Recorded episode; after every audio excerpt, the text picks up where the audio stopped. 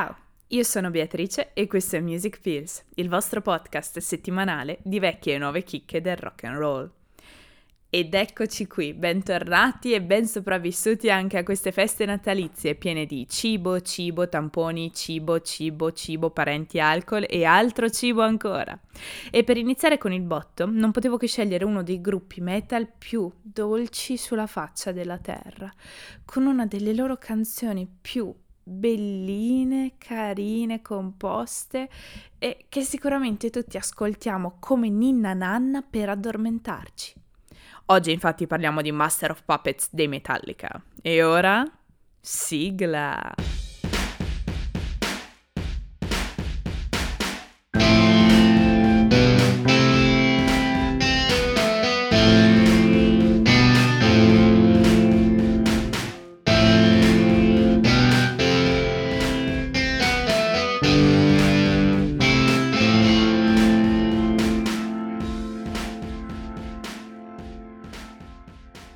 In queste settimane stavo girovagando sul web per decidere di cosa parlare nel podcast in questo mese.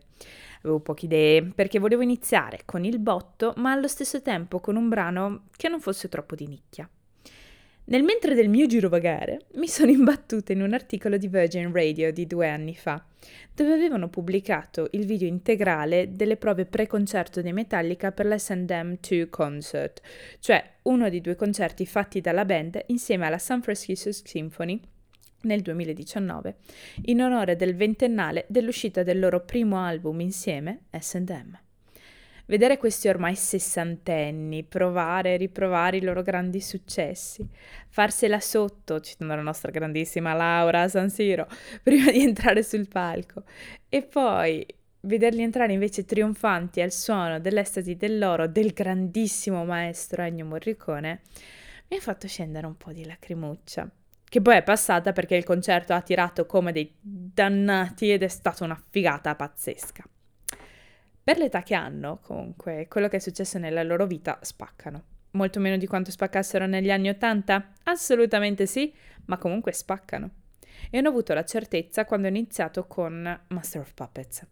Questo brano è, a parer mio, uno dei più difficili della loro discografia, non solo dal punto di vista musicale, ma anche dall'aspettativa che i fan e la critica ha per questo brano.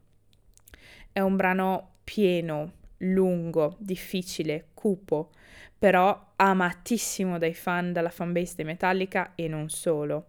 È uno degli ultimi brani di Cliff Barton, quindi lo storico e a malincuore deceduto bassista dei Metallica. È un brano che porta veramente tantissimo, tantissima carne al fuoco ed è un brano che i Metallica stessi amano perché lo hanno suonato circa 1500-1600 volte dall'86 ad oggi, quindi un bel po'. Insomma, se non tiri Master of Puppets, è veramente meglio che fai le valigie e ti ritiri tu a vita privata. Ma andiamo a scoprire di più su questa band e soprattutto su questo brano così storico e iconico non solo per il mondo dei Metallica, ma per il metal in generale.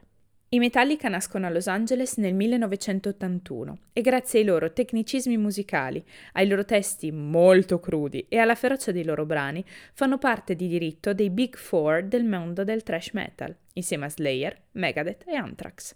In formazione attuale troviamo James Hetfield a voce e chitarra, Lars Ulrich alla batteria, Kirk Hammett alla chitarra solista e Robert Trujillo al basso.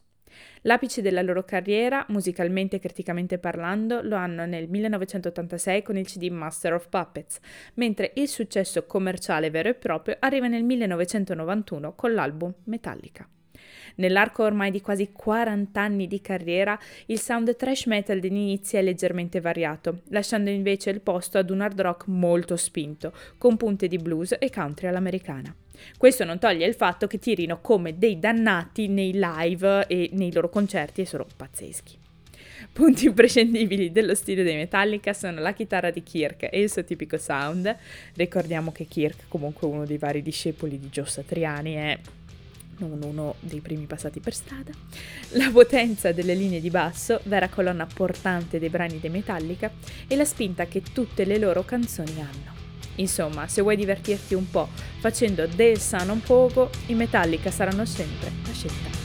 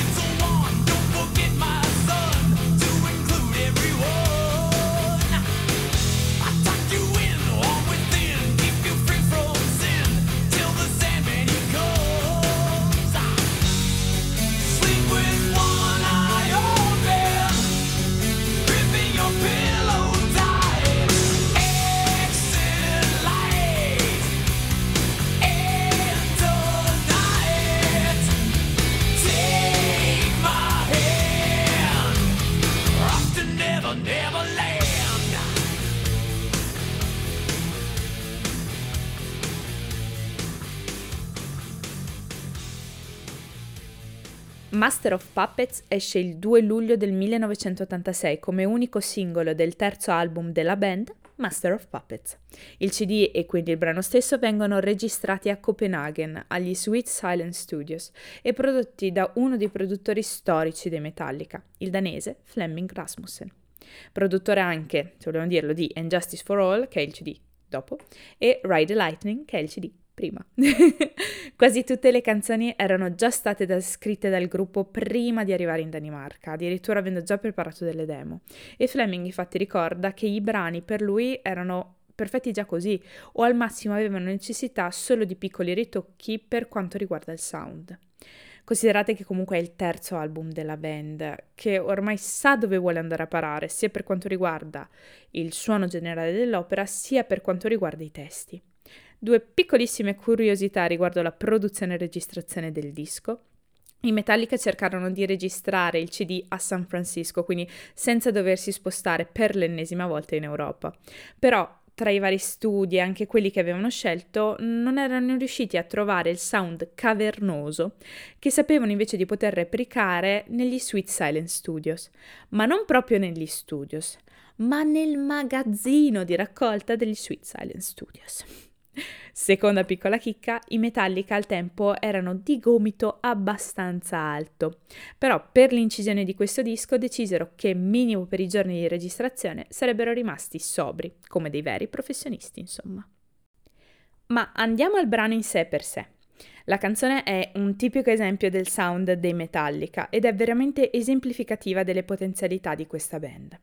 Con i suoi 8 minuti e 36 secondi di musica lascia molto spazio a cambi di stile e di sonorità, variazioni sul tema, sul ritmo e così via, tanto che sembra quasi una suite più che un brano a sé stante.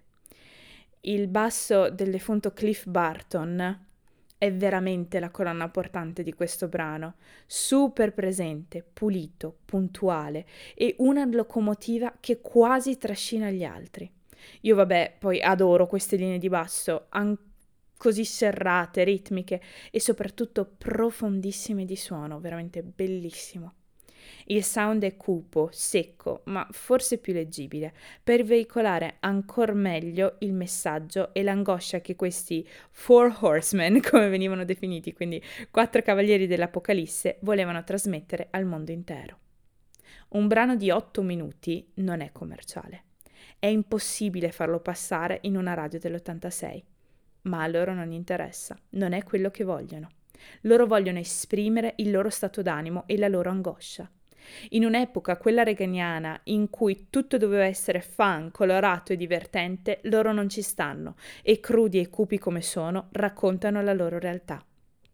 Il brano viene definito da Federico Guglielmi come massacrante, sia musicalmente sia per il testo di cui parla per farvi capire cosa volevano far intuire al mondo i Metallica, cito e utilizzo una frase di Enzo Guaitamacchi che è nella storia del rock scritta da lui. Per i Metallica è inutile aspettare l'Apocalisse perché è già in corso e promette di essere lunga ed estenuante.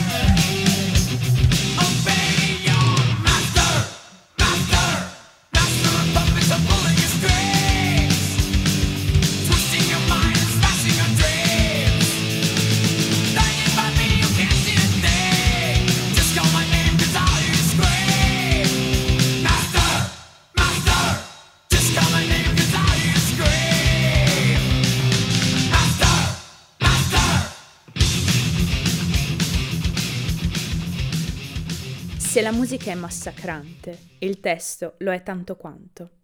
Partiamo dal presupposto che l'album ha come fil rouge la manipolazione, sotto vari punti di vista, quindi tutte e otto le tracce toccano questo argomento in un modo o nell'altro.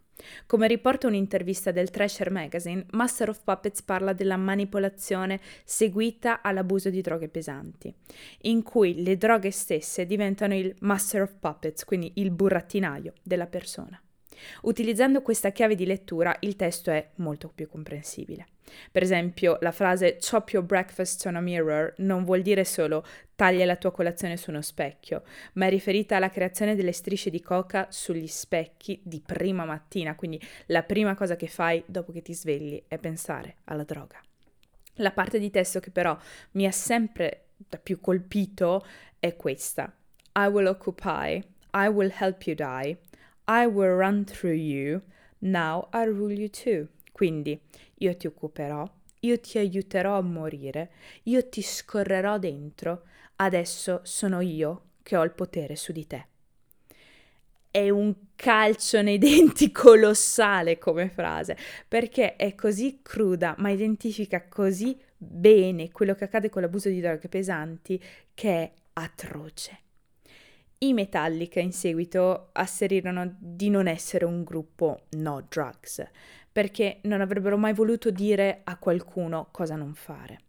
Però, come riporta Hatfield sempre nell'intervista del Thrasher, eh, erano molto spaventati sia da vedere la gente che in questo caso si bucava, eh, sia dal vedere soprattutto le ripercussioni che queste sostanze avevano sulle persone stesse, che sembravano proprio manipolate come dei burattini da questa dipendenza. Sta puntata sta diventando un pelettino più lunga del previsto perché veramente è densissima di cose da parlare, ci si potrebbe ancora parlare per ore riguardo a questo brano, questo CD, con chicche più o meno particolari, aneddoti che hanno dell'incredibile e cover di altissimo livello e di tutto rispetto. Ma credo che giustamente sia necessario fare una cernita delle cose importanti e soffermarsi su quelle che veramente hanno necessità di essere approfondite e tra queste ce n'è soprattutto una, che è una delle cover sicuramente più importanti, più significative di questo brano e che fornisce degli spunti estremamente interessanti e nuovi al pezzo stesso. Avrete sicuramente già capito di cosa sto parlando perché è famosissima, è pazzesca. Eh sì, e infatti sto parlando proprio di lei. La cover di questo brano fatta dai Nano War of Steel con il nome di Master of Pizza. So che sicuramente già li conoscete perché chi non conosce i Nanowar, però per i babbani che non dovessero avu- aver avuto ancora la fortuna di ascoltare questa band, i Nanowar of Steel sono un gruppo heavy metal demenziale italiano, famoso per brani come Giorgio Mastrota, inno al celebre rappresentante della Eminflex, e l'inno di Feudalesimo Libertà, partito politico che appoggia i valori, beh, quelli del, ve- del Medioevo, ma quello vero e proprio, eh, quello brutto brutto. Loro sono fantastici, fanno morire da ridere e sono quasi dei geni incompresi. La loro cover di Master of Puppets ricalca a grandi linee eh, le parti musicali dell'originale, infatti dura circa dai 6-6 minuti e mezzo anche lei, però cambiano una parte fondamentale che è il testo. Io non riesco a spiegarvi la genialità e la tresciaggine che sono riusciti ad unire in questa canzone e quindi vi lascio direttamente ad uno spezzone del brano.